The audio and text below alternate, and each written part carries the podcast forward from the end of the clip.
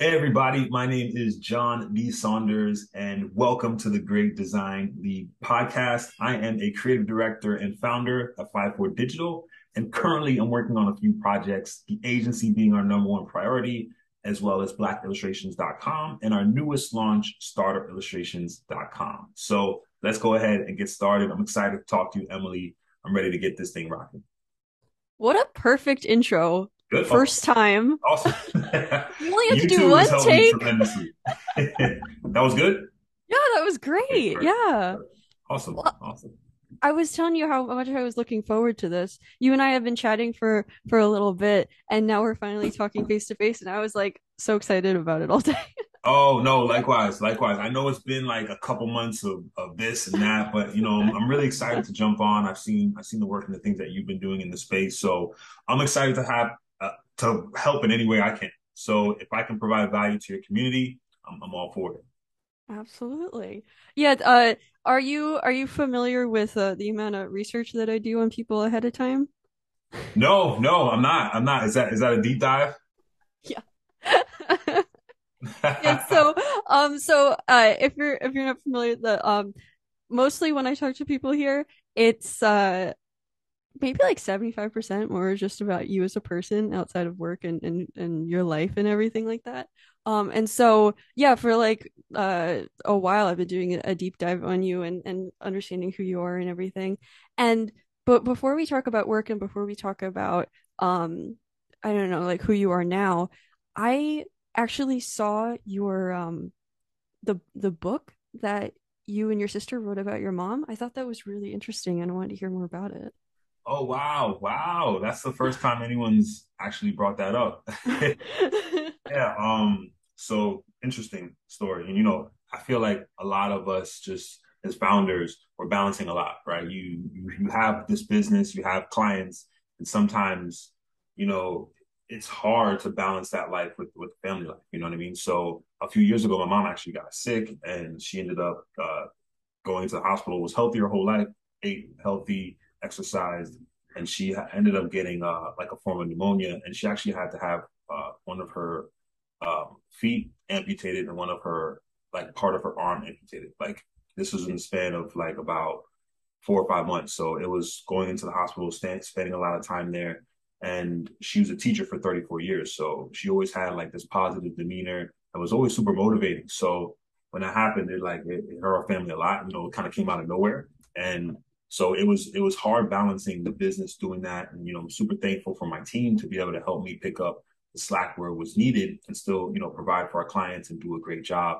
And you know, even to this day, my mom, she's just super strong. She motivates me every day. And, and, it's just like to go through all that and to still maintain her positive demeanor and still be the way that she is now is just amazing. And um, probably about a year and a half ago, this all happened probably three years ago, like maybe a year before COVID. And um, like a year and a half ago, I was like, Mom, you know, you got to tell people your story. Your story is amazing. So um, I was like, let's write a book. Let's do your memoir and just tell people your story because she's still the same person she is today. And she motivates so many people around her.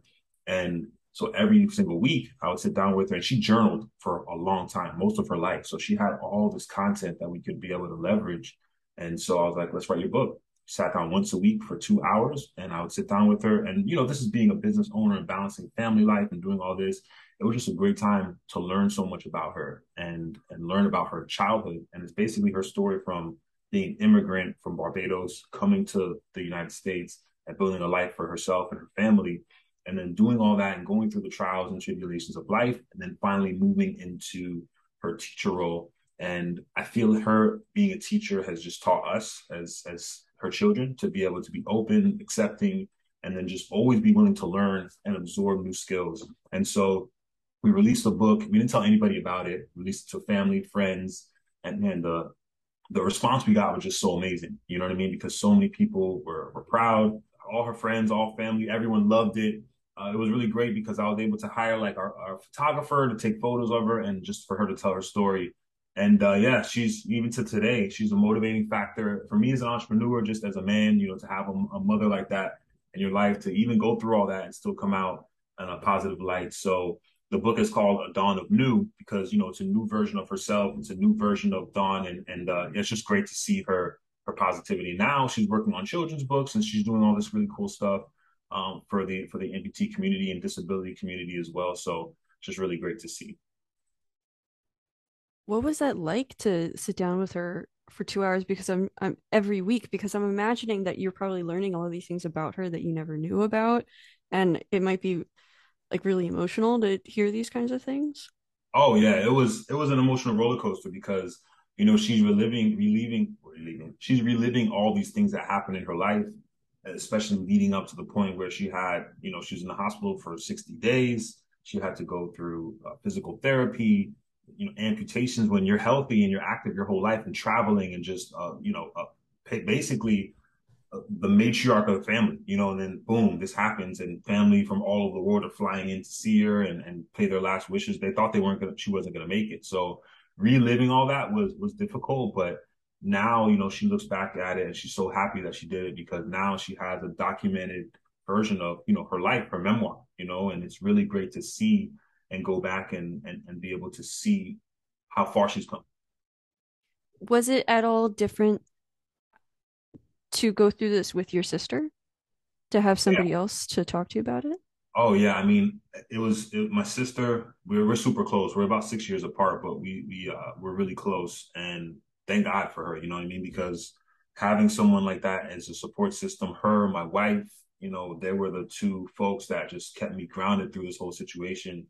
Especially because they're going through it too. You know, we're all pretty close to my mom, so it was a it was definitely a difficult situation. And then even think about being a business owner, like trying to keep your business going and, and being able to post content. Um, that was helpful in kind of getting my mind off of, you know, negative and, and things that I was thinking about. But man, it was, it was definitely hard. And, and when you had the book put together and you actually held it in your hand for the first time, what was that like? Oh man, it was, it was like we got it, copy. My mom just sat there. She cried. She was so happy to see it. And, uh, and yeah, she was just so grateful and excited that you know she was able to tell her story. Because I feel, and she she always wished like her mom who passed, like she was able to learn more about her because she always felt like she knew her, but she didn't really know her. If mm. you know what I mean. So now we have literally this this time capsule of her entire life. You know, generations from now, our family could read that and know exactly what she lived and went through. I uh I saw a photo that you went to to Barbados on a vacation, and I think the comment under it was like, "Hey, look, mom, I made it." So I I thought that there was something kind of sweet there.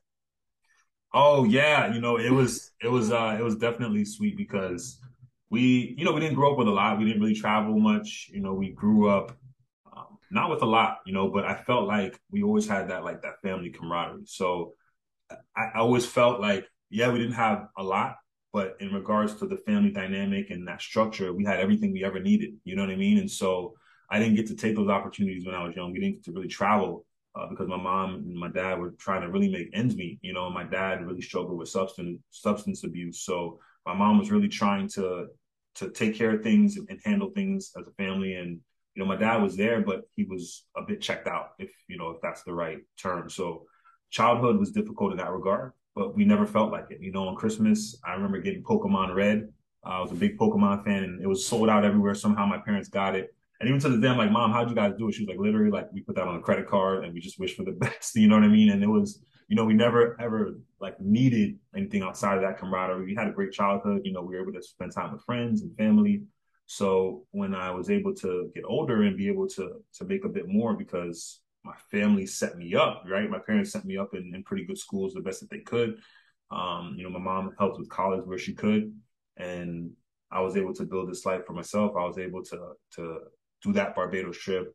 Last year we did a trip. I took the whole family out to the Keys, which was really cool. So it's uh it's definitely eye opening, and I'm grateful that I had that childhood to be able to make me bit have, give me the ability to appreciate these things more. So my wife and I went on our first vacation after we had our son. This was like three years in, we went to Barbados and I'm sitting there like, wow, like my mom, like we made it.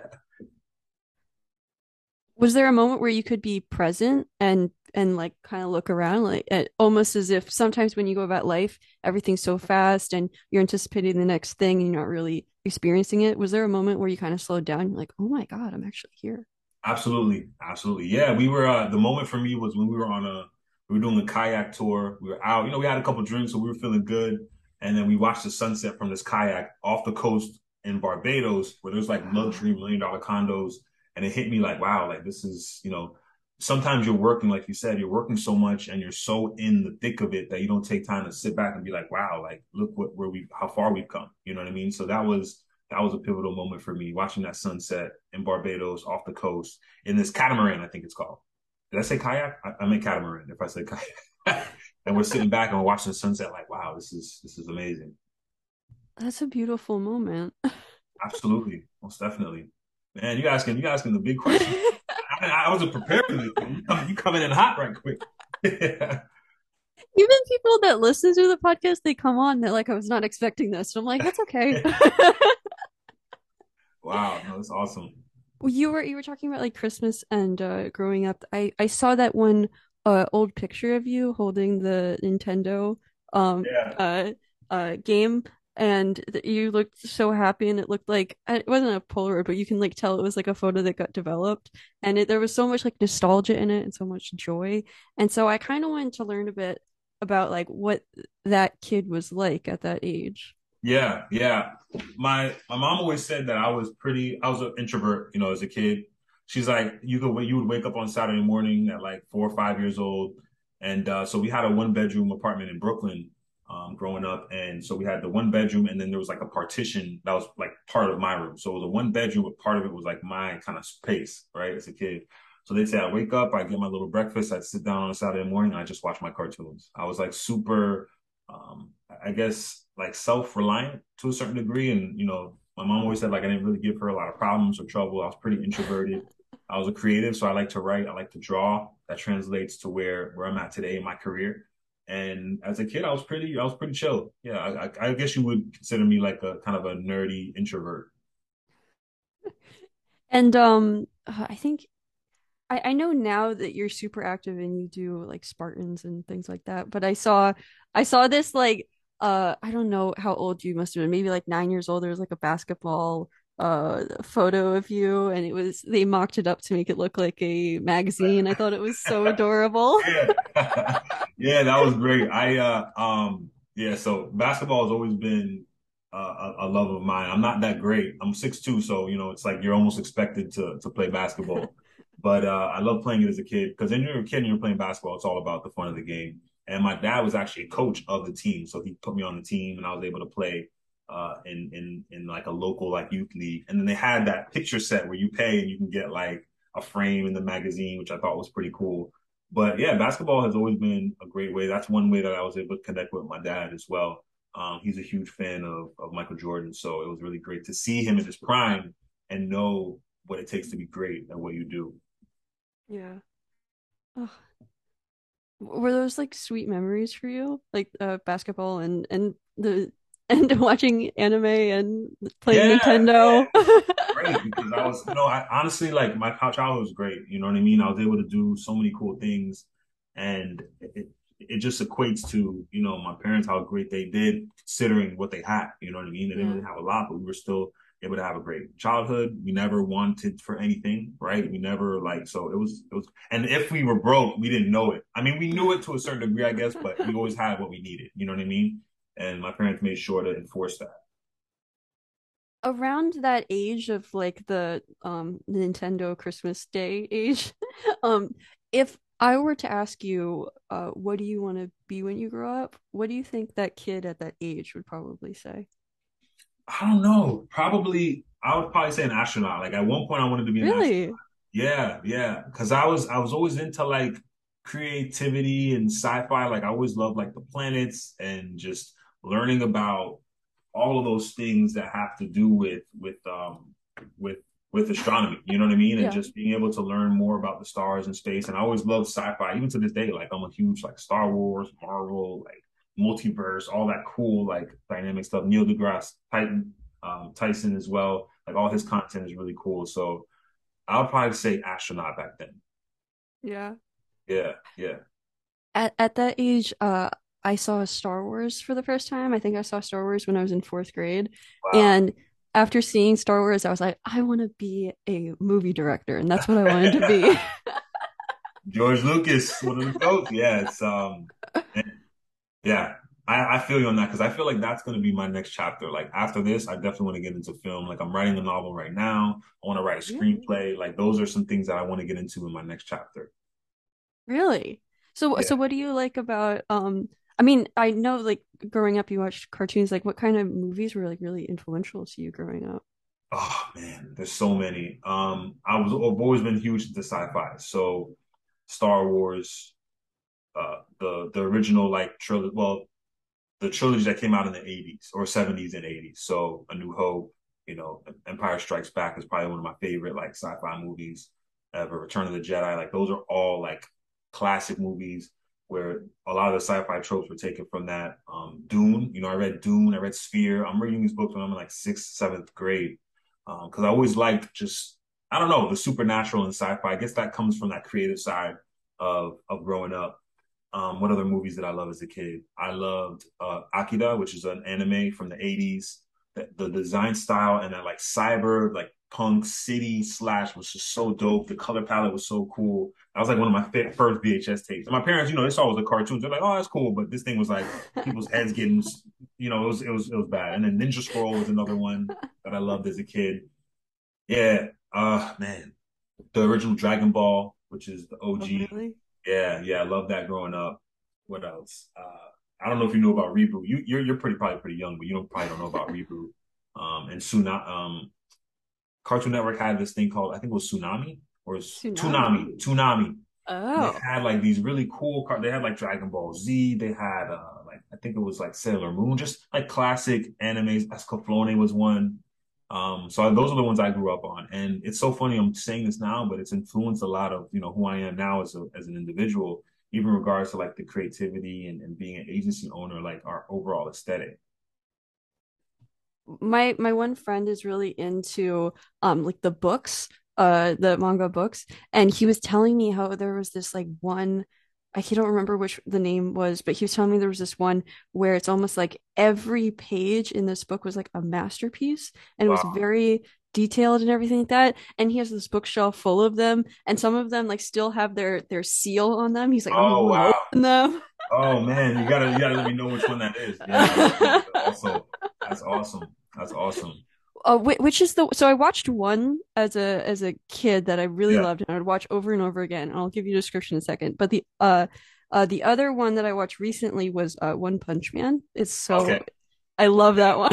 Yeah, One Punch Man is great. I haven't watched it. I have the mangas that I haven't read yet, but um, but I've seen like the memes, and yeah, it looks it looks great. It looks great. And uh, his name is Saitama, right? The main character, the bald headed guy. Yep. Yep. Yeah, yeah, yeah. No, that's I heard is great. I'm I'm waiting. So now it's like I'm reading a lot of books, so I don't get a chance to read the manga. So now I'm like Mhm. TV shows. So it's the same thing for um, some of the shows are done really well. Like I heard One Punch Man, the anime is done really well. I've heard the same thing with um with uh, Demon Slayer as well. Like it's almost like an like an, an exact replication of like the manga, like frame for frame. So that's really cool. Wow. The the one that I remember um from watching as a kid, it was I think it was the one it was like a delivery something. Uh it was a delivery Oh, girl. Kiki's Delivery Service. Yep, yep. Yeah, so there's a there's a oh man, there's a production company called Studio Ghibli that released like all these just beautiful, like so so, so well done. I actually have the the book right here in the back. Um, Really? all my favorite like Studio Ghibli. Yeah, yeah. Let me see if I can see it here. Um, it's a really cool. It's just an art book. Um, shoot, I might be downstairs, but yeah, Kiki's Delivery Service. Uh, they did Princess Mononoke. Um, what's it called? March of the Firefly. Wait, let me, let me see. And the the great thing about it is all the films are on HBO Max, so Really? watch like all their classics. So Spirited Away, Howl's Moving Castle, Princess Mononoke. Um, there's actually a museum in uh, in Japan too. So my son, he's like he likes loves like uh, noodles, right? That's like Yeah. his favorite meal. So and he likes Pokemon too, which we I don't even know how he got into it. He saw it on Netflix one day and just started watching it. So he he's a big fan of Japanese culture too. Like even like the flavors and, and like um like sauces like that and West Indian food, which is like from Barbados, are like his two favorite things. So it's kind of cool to see that kind of transfer to him. Maybe it's like a subconscious thing. I don't know.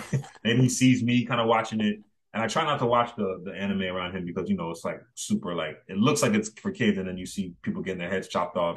a little bit too far. a little PG thirteen. yeah, yeah. He'll get there soon. exactly, exactly. Stick to like Pokemon and some other some other more uh, simple stuff for him. Uh, when I was a kid, obviously it was before Netflix or any streaming services. Um, but uh, we we had this this bookshelf um with all of these VHS tapes of what we could watch. So that was our Netflix. Um, and so uh, uh, I think we had at least four of those Pokemon uh VHS tapes. Yes. I think it was like Pokemon like 3000 or something like that. oh, yeah, I remember that one. I think that one, the one with like Mewtwo, and it was like kind of like, it was 2D, but it had like 3D like effects in it. I think I remember that. I think yeah. I yes. Yeah. I remember uh, um, turning back the VHS, but you couldn't look because it would spoil the movie, even though you've already watched the movie. That's great. Yes, yes. Oh man, you give, you bringing back memories memories. so um, you you were talking about uh um like what it was like at that age um and one experience that you have that, that I don't have is that um you're you're a parent. And I was wondering um when when you did have your son um did that kind of change the way that you look back at your own childhood? Like wow like this is what it's like to be a parent. Like i have a totally different perspective now. What what is this yeah like? yeah it just it, it really showed me like you know when we're kids we think even growing up we think our parents have all the answers and they're always you know right or they they always have but a lot of times parents you know they're really just they're growing with us you know what i mean and they're we, we got to give them a little bit of leeway because they're learning as they go also. I even feel like even now, like as a parent, it might be a little bit easier just because we have more resources. You know, if you want to learn certain things, you can search Google, you can find articles, you can find actionable research that you can take and be able to make applicable to what you're going through or any issues that you might have. So I feel like back then it might have been even harder because you don't really have that guidance. You know, people weren't getting like therapy and things like that, especially in my community. Um, so now I feel like you have more options and I don't know if it's necessarily easier, but you definitely have more accessibility to resources that can help you be a better parent. Mm, yeah. I I I can only imagine that maybe one day when I when I get to that point, um, I might look back on my childhood and be like, oh my gosh, like how did they do it? Like that was so hard. like when it's you're so talking true. about when you're talking about your own mom, like uh um coming to the US and and everything like that, like to me, I, I if I'm not hundred percent secure, I think that it's like an impossible task. And then yeah. I hear the story with your mom, and I'm like, how did that's amazing. it's, it's, it's remarkable. It really is. Yeah. And so we're we're talking kind of like about um you at age like maybe 13 or 14 or around that that basketball uh headshot. Yes. I, and I, so, I gotta find that picture. I don't know where you found it, but man, you really, you really did your research, Emily. I appreciate it. This is this is great. Yeah. Um. So I, I, when you were a little kid, you wanted to be an astronaut, and you thought that um space was was cool, and and Neil deGrasse Tyson was awesome. and when you were around like middle school, high school age, were there any changes in kind of what you thought you wanted to be or what you were interested in? Yeah, I was I was always into like creative stuff. I, I wasn't huge into basketball and sports. Like I, I did track, I did basketball in like ninth grade. Mm-hmm. Um, but I wasn't huge into it as as much as I, I thought I would be. And I, my growth spurt was late too. So I didn't really grow until I was like 16, 17 and I hit that spurt. Um, and I used to play like basketball, like pickup games, like locally and stuff. But I was really just into like the creative art. So writing. So I had I used to write short stories, um, really? draw. I loved to play video games, and uh, I was I was I always loved the outdoors and fresh air, swimming. Like those are the things that I was I was I was really passionate about. And even in regards to like that sci-fi side, like I was always into science fiction and, and cool things like that. In regards to like what I was watching and, and looking at, and the ecosystem around me like was like that. Like my friends were the same. Even my cousin, who I'm closest to, was like my brother, um, is was the same. And I was pretty much kind of an introvert because my sister was so much younger. You know, we couldn't really hang out with her at that time. Like we're close now, now that we're both like, you know, 30 plus. But back then, you know, it was hard to really relate to her because she was so much younger. But I still tried to hang out and, and be able to have as much time as I could then. But as a teenager, those were pretty much things I was doing. You know what I mean? Writing, drawing, you know, hanging out with friends when I could, and that was that was pretty much it. Do you remember what you used to like to write about? I used to, I used to write short stories about just like adventures of like kids with superpowers and things like that. So that was pretty much my outlet. I can't remember the name of the series. I wish I still had them. I think I still, I think my mom still has some of like the, uh, the pictures or, or not the pictures, but like the, the books that I used to write, the series. But yeah, it was just adventures of kids like with like supernatural powers type of thing. And and I'm guessing it was like handwritten at that that age. Yeah, yep, handwritten. Yeah, because oh, you're trying to say I'm old, huh? No, no, no. I was just imagining like going going back to it, opening up and like seeing your handwriting, and almost like at at that at that point, you're kind of like, oh, this is me in middle school. Like that's almost like a totally different person, yeah, and yeah. you're kind of sharing that same experience by looking at the thing that he wrote. So true, so true. Yeah, I wish I still had those those books. I don't even know where they are now. Oh man. and so um some of my my favorite things to ask people um which i think is a really interesting point in in your life is uh kind of like the end of high school you have maybe like 12 years where things were kind of always you knew what was going to happen you knew what the next year was going to be like everything was pretty um uh regimented i think for most people that go to school.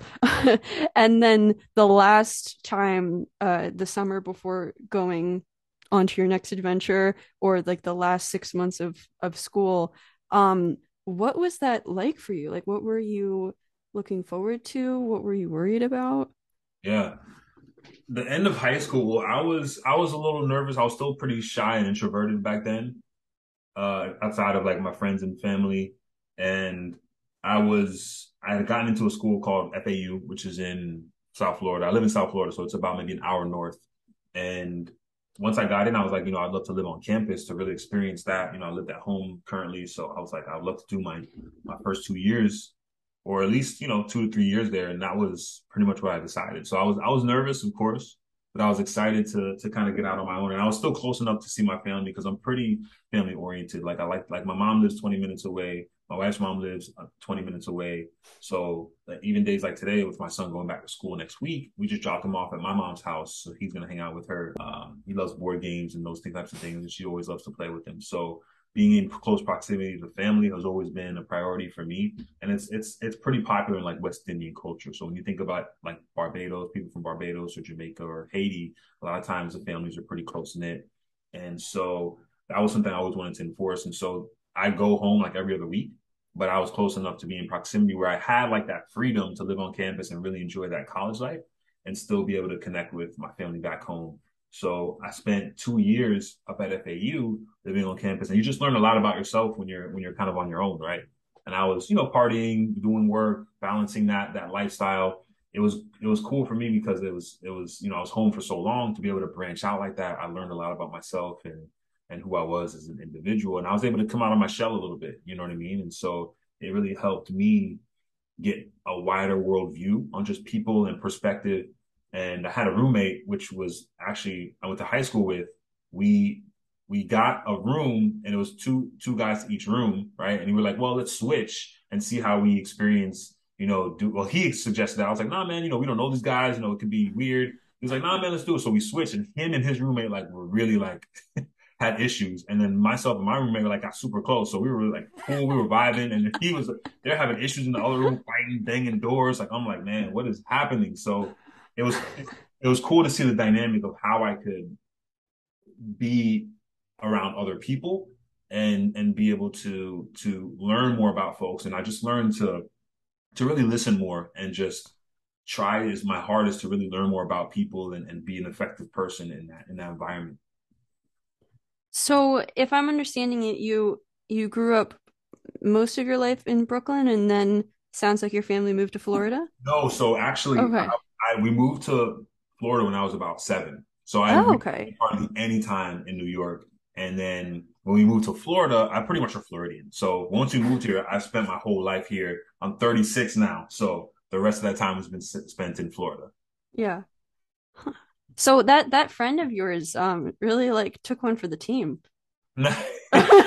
Yeah, he was man. It was so funny too because I was that first year, and then the next year we actually got different dorms, and I had a different roommate. He had a different roommate, but we still saw each other. You know, we were still pretty close, um, and uh, you know, it kind of worked out that way. But it was it was cool to experience that. Yeah. I, um, I did feel that way too when I went to to college. So I I don't know. I think w the way that I grew up, I grew up in uh, Pennsylvania, in like the suburbs of Pennsylvania, and uh, you're kind of surrounded by a lot of people who are very similar to you in terms of like, um, you're you're not having increased like an immense crazy wealth and then immense poverty as sometimes happens in cities.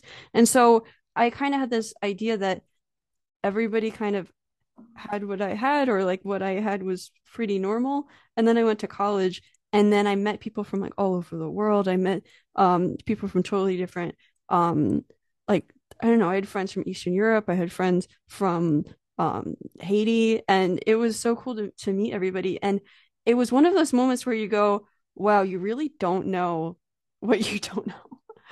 So true. So Yeah. it's it's 100% true, and and that's why like for me, like I'll never necessarily bash college because I feel like it's a great learning experience to just be able to acquire other worldviews about other cultures and just learn and get to know people and, and do your thing kind of on your own, especially if you can get like a scholarship and you don't have to pay for it or you can get some type of assistance in that way. I think it's, you know, I think it's a great experience for our industry. I don't necessarily think it's the best route just because there's so many resources online where you can get premium courses for, you know, say 40,000. Before it was like you go to art school, you pay 50,000 and you, you know, you do your thing. Now you can take courses for 500 bucks, a thousand bucks, $5,000 at max that could teach you everything that you need to know. Uh, to be able to excel in this space. And FANG isn't the only option, right? Facebook and all those bigger platforms aren't the only options now. You have all these agencies popping up that give us the opportunity to do amazing work. So yeah, college is great for the experience, and especially if you can get it paid for, you know. But if you got to come out of pocket and you don't necessarily know what path or what you want to do, you know, I don't know if it's the best option. So just wanted to kind of uh, push that in there. And then my degree was in public communications, which to this day, I, I guess I kind of understand it. I was an introvert, so I was like, okay, let me try and do something that'll get me out there. Plus, the curriculum was like easy, so we'll throw that in there. That college was not that difficult for me because of my career. So, and I was studying design and UI UX back then, you know, Oh, while I'm going to school, um, which was which they didn't really have like a degree for it back then. So, yeah. Do you remember what they called it at that point? I, I was studying it like on the side. So I was watching YouTube videos. I was learning web design and development. Um, but they were calling it like a marketing like degree. Um, it was it was weird.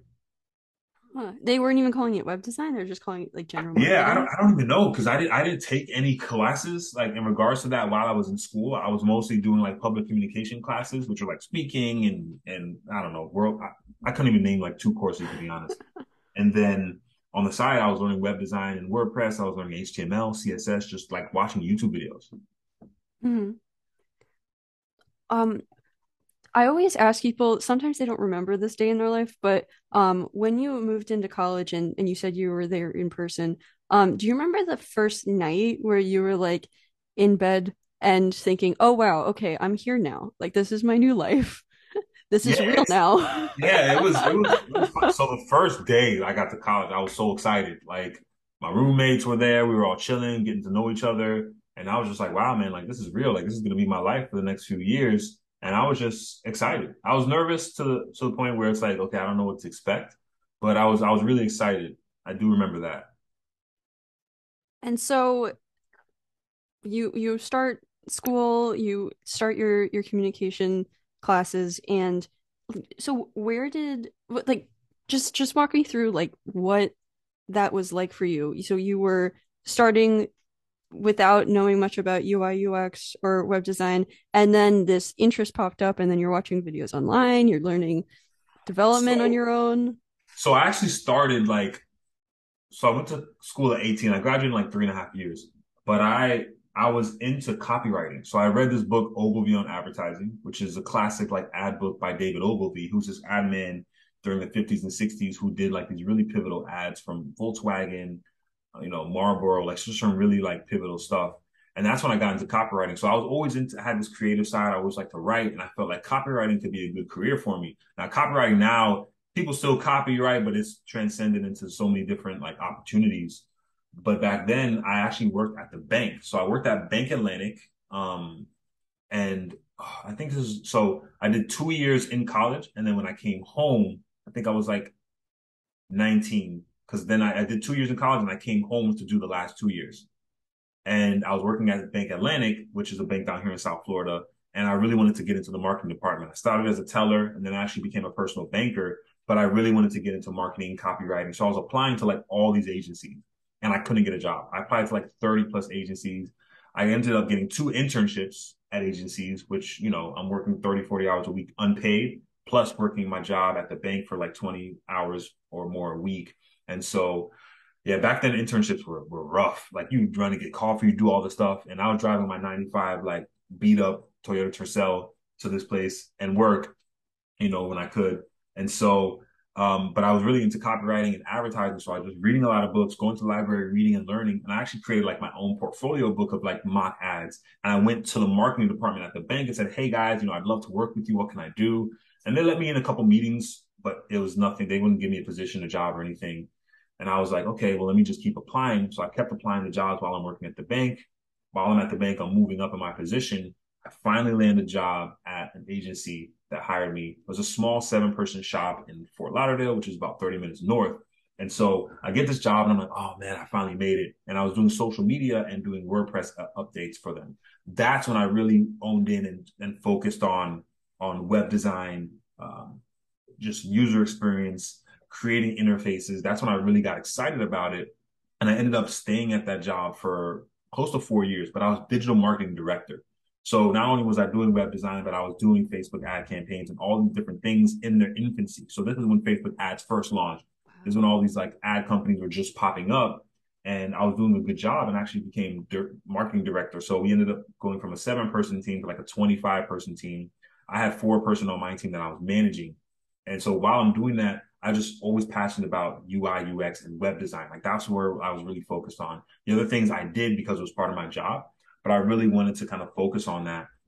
And I was there for close to four years, and I just learned so much in that experience working at that job. And I always recommend people that want to break into this space work for someone else, like work at a great agency, work at a great company, because you're getting paid to acquire all these amazing skills that you can then leverage on later in your life. So you don't necessarily have to come out of the gate being an entrepreneur. You can work for someone else, get a salary, get benefits, eh, increase your skills. And then if and only if you're ready or if you even want to, you can branch out on your own. You know, you can work for someone and do really well for your entire life and still be well off and do your thing. So I know I'm going off on a tangent, but after that was when I like really ventured into entrepreneurship. So you you were saying a little bit about like how maybe some people who are just coming out of school or just coming out of uh school, college, or high school, like there's you said that there's like this pressure for somebody to like be an entrepreneur like right out of the gate. Do you feel that? Yeah, I mean, especially now, like I feel like if people have skills like, oh, you're working for somebody else, you're you're creating someone else's dream, blah blah blah, which I don't think is true at all. I, I believe that everybody has the opportunity to to work for someone else and learn and acquire skills, and you can do that for as long as you want. You know, not you know, not everybody has to be an entrepreneur. I know plenty of people that work for companies that do an amazing job that excel at their careers that don't necessarily even break into entrepreneurship. You know what I mean? They they they love having that solidarity of having a career, benefits, and being able to create amazing work for a company that they believe in. I feel like uh I mean, maybe non-Americans might not understand what we're talking about, but like, do you ever feel like there's a pressure to uh, if you want to go and be an entrepreneur, the idea that you have to do it by age 26 because otherwise you won't have health insurance. Um, like there, there's that whole added pressure that some people don't like. For anybody who doesn't know, we're talking about most insurance companies. You're like on your parents' insurance um, until you hit the age of 26, and at the age of 26, you're kicked off, and you have to go find your own way of taking care of yourself medically. Yeah, it's it's especially in the U.S. because we don't have universal health care, right? We're pretty much yeah. on our own. The the good thing about nowadays, they definitely have more startups and more programs that make it more accessible to get health insurance for folks that are starting up a company and are entrepreneurs. uh, myself, you know, it's me, my wife, and my son. So our insurance is pretty expensive every month. You know, not everybody can afford, you know, thousand dollars plus on their health insurance, but they have a lot of uh, programs now that are a bit more affordable, especially for for entrepreneurs starting out. I believe you can do it at any age, and I've also always believed in like that slow kind of transition. Not saying, okay, I have a great job now, I'm just going to quit and go full full throttle on entrepreneurship Nowadays, it's a, a bit easier to segue. And so that goes into like my story when I was at that agency for four years.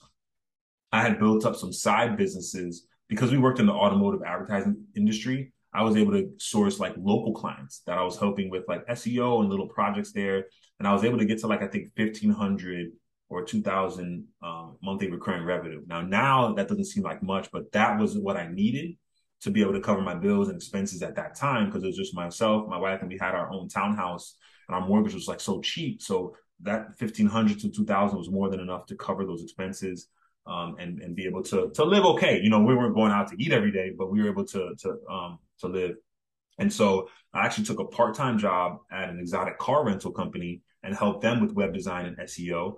So I worked there from like nine to two Monday through Friday, and then I had my side business. So I was I was okay to make that transition. I didn't go full throttle into entrepreneurship. And so when I did that, I was able to build my skills even more and pick up more side business where I got to the point where I was like, okay, now I can go to this exotic car rental company and say, hey guys, I can't work in the office five days a week. I can come in three days a week and they agreed to that. And then it got to two days, and then it got to okay, you guys can become my client, and then I'll manage all your stuff remotely. And they were like, okay, you know, we trust you. You've been with us like a year or so. That's fine. And I did that for a long time for them. And now I was at that point where I had enough recurring income. I had my client base, and I was able to make that full transition into entrepreneurship. So for folks out there that have a full time job that want to do this, you can always moonlight, right? You can work on your off hours, work on your side hustle um, and, and start to build that income. So that way, if you do want to transition to full time entrepreneurship, you can. And I know plenty of people that have full time jobs that have like a side hustle that does well and they run both. You know, it really depends on your end goal. And I don't believe that others outside telling you how to run your life um, should have anything to do with that, especially when remote work is so adaptable now. That all makes so much sense, but I also feel like that took a long time to learn. yeah. Yeah, I agree. I agree. Yeah, it's it's a lot, and and also it can become overwhelming, right? If you're working a nine to five, and then let's say you have kids or you have a significant other, and you want to be able to have time with them, how much time are you really getting outside of like your work, right? And you need time, especially as a creative, to have that off time where you have time to think and use those creative juices. Because if you're working nine to five and then five to six, you eat dinner, and then six to 1 a.m., you're working on your other business, you're not going to have that balance to be able to reset and refocus. Looking back on uh, you at the at the bank when you were first starting out, like constantly saying, "Hey, like I'm really interested in this. Uh, I would love to be involved in anything. Please let me in." Since you're now in a, in a position in which people would come to you and maybe ask you, "Hey, like I'd love to be a part of your team." All all of that. When when you look at who you were at that time, do you think you would have had any advice for yourself, or do you think you would have hired that kid? yeah, like now, like, and it's so funny you say that because now it has me thinking, Emily. Like, so for example, our visual design lead, his name is AB. When we brought him on, I he was basically working on like brand identity. So he wasn't even doing like wireframes or or low high high fidelity wireframes, but I saw that he had talent and he knew really how to use the the platforms that we had, and I saw that he had a great aesthetic look. So I figured, I was like, hey, what are your thoughts on creating wireframe? He was like, ah, I don't know, I've never done that before. I was like, well, I feel like this is teachable, right? We can, you have the fundamentals of design and you have a, a, the eye and you have the structure to build out these. I think we can teach you and, and you be able to benefit from those skills. Cause for me, I feel like a lot of this stuff can be taught, right? Someone can come in and not necessarily have a 100% of the skills, but maybe they have a certain aspect or thing that they're really great at that I see potential in. I believe that can be moved into other things. So for me, I'm always open to that opportunity because, like I said, for me, no one really gave me that chance. Well, yes, one person gave me that chance and I was able to get into the agency and do my thing. And they always look more so at the person's character and their dynamic in regards to the agency as opposed to their skill set because skills especially if you have the fundamentals can be taught and you can acquire new skills as you move forward my my friend and I uh, both went to school for graphic design, and that's how we met. She's a year younger than me. And after we finished our internships, we looked at our old portfolios from back early, maybe like midway through school. Um, and we looked at those portfolios and we went, oh my God, how did anyone hire us? Like we're so much better now than we were then. and I just think like these these people had so much faith in me. that exactly, exactly. And that's no, you're facts. it's so true. It's so true. And I think that like great leaders do that. You know, they look at it from a perspective of, wow, this person has a great outlook, right? They're positive. They're always willing to learn. I think that if you have like an eye, you have it. You know what I mean? And that all these skills can be taught. And now AB, he's our visual design lead. He works only on our highest like level projects. Mm-hmm. Um, he just finished a, a VC design that just came out phenomenal. And you know, three years ago he wasn't even doing this. So it's just great to see that that that we gave them the opportunity and he ran with it.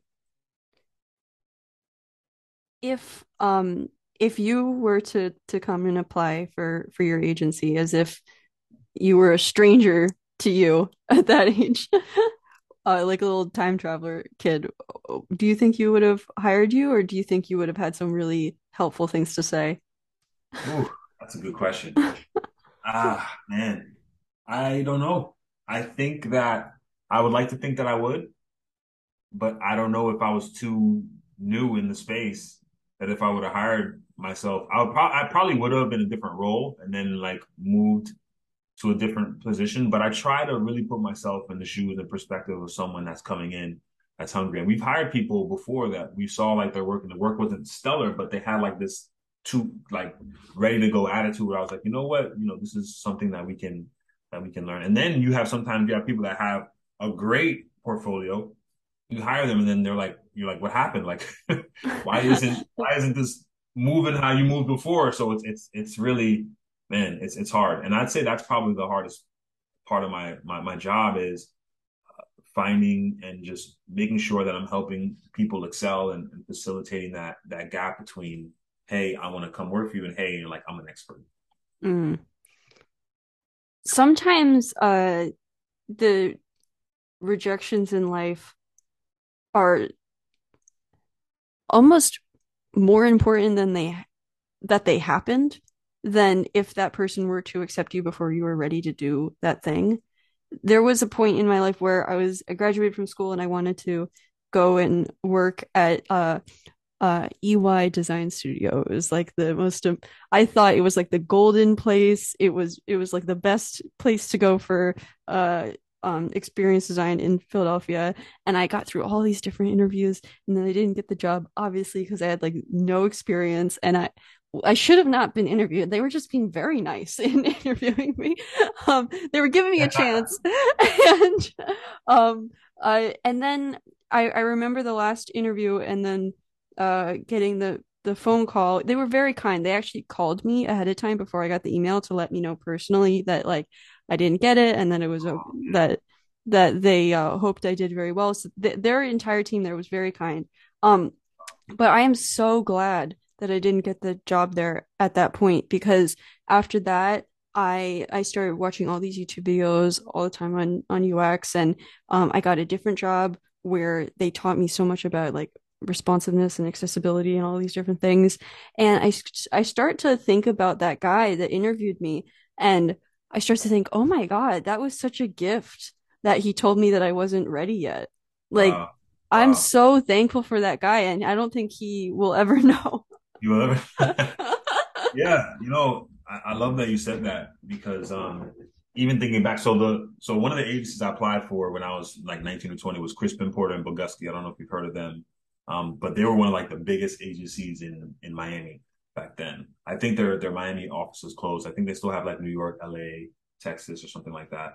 Um, but they were like this really cool, you know, cutting edge. You look at the roof, like the, the pipes are exposed, open office layout, like working with all the hottest clients. And I couldn't get a job there. And um, I'm I'm glad that I got a job at the agency I did, the small one, because I was able to grow with them And if I would have went to Crispin, I probably would have just been another cog in the machine. If if this other job I actually had to say, I was actually pivotal in implementing like uh, certain certain aspects and and and strategies that we use that are still used in the automotive industry to this day um, that we helped pioneer. And so it was really cool to be a part of that because we're one of the first to do Facebook ad campaigns for the automotive industry, one of the first to create long form landing pages using like their third party platform. So it was really cool to be a part of that. And I feel like with these bigger agencies, you don't necessarily get that. Like, for example, Google Gmail just released like a new UI, which looks, listen, here's my thing. I don't know, I'm not going to say anything bad. I just, it's crazy that this is almost a trillion dollar company and this is what y'all came up with. I'm just saying there's so many. Anyway. you can say whatever you want. It's okay. Yeah. I think that working at a, at a smaller agency or even like a boutique style agency, you just get more hands on, really cool work that you can execute and you get to really leverage your creativity without being hindered by so much like logistical BS, right? Oh, you have to go through this. Like you're part of the process of creating the design system, right? So you don't have to work from this regimented block. You can actually help develop that design system and be a part of that process. So you almost become like a pioneer in that company, helping them mold the overall essence of the company, as opposed to everything's locked in and you're kind of like, okay, change this blue to this light blue. You know what I mean? Okay, great. You did your job. You said you're part of the process of actually creating that design system that's going to be used in years to come. So, do you think that that happened for a reason? That you went to that firm?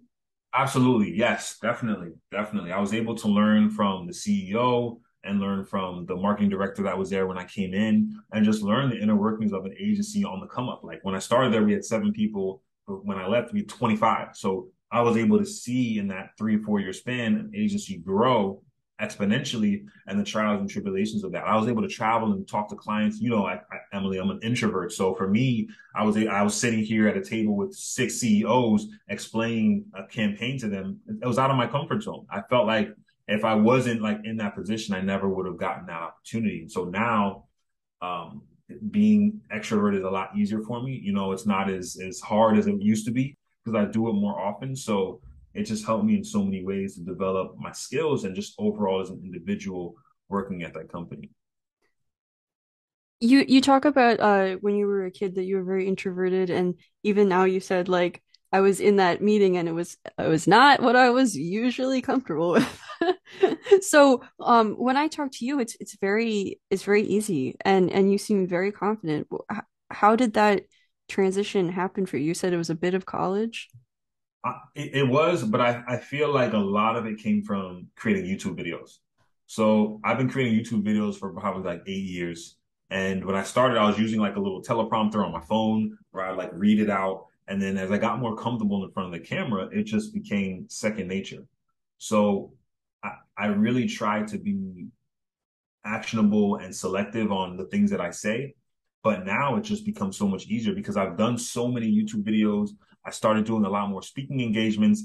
And when I started the agency and when I transitioned, like I said, to that full time position, I was like reaching out to all these companies locally. I was like, listen, if y'all need a speaker, I'm here. I will give you anything you need. And I always thought that value, value, value, value, give away as much as possible, talk, speak, do it for free. And that just really helped me YouTube, creating the YouTube videos and then in person speaking engagements just made me more confident, especially if you know what you're talking about and you're comfortable about what you do in your process. It was just, it just became easier and easier. So now it's so funny when I do a speaking engagement, I'm always like super nervous, like five minutes before. And then once I'm on stage, I start to get more comfortable, start to understand, okay, I know what I'm talking about. I know what I'm doing.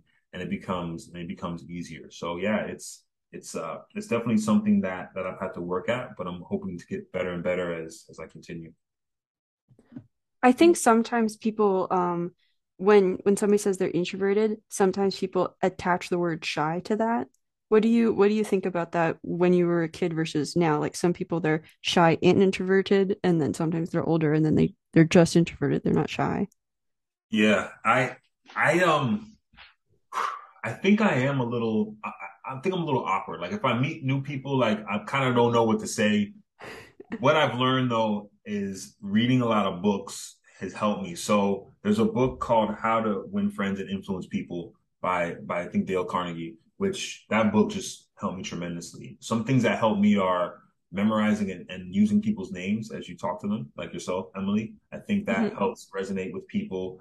Just learning to listen more than I talk. And so it's funny. You can have, let's say we meet in an event and I'm like, Hey, Emily, you know, how are you? I'm good. Okay, great. What's your skill set? I'm good at X, Y, Z. That's great. What projects are you working on? So I'm asking you questions and getting you to open up, just like you've done to me. And now that conversation, because you're able to open up and talk a lot about yourself, that might have been one of your best conversations of that day, as opposed to someone that's just sitting there rambling about like everything about themselves without being reciprocal about it. So those have helped me seem like an extrovert, but sometimes like I just feel exhausted after an exchange, right? And it's not because I didn't want to do it, but it's just I don't know, it's it's weird. I think it's just the awkwardness. And I've always been a person that's and I'm trying to work on it as well, that's always wanted to make others happy.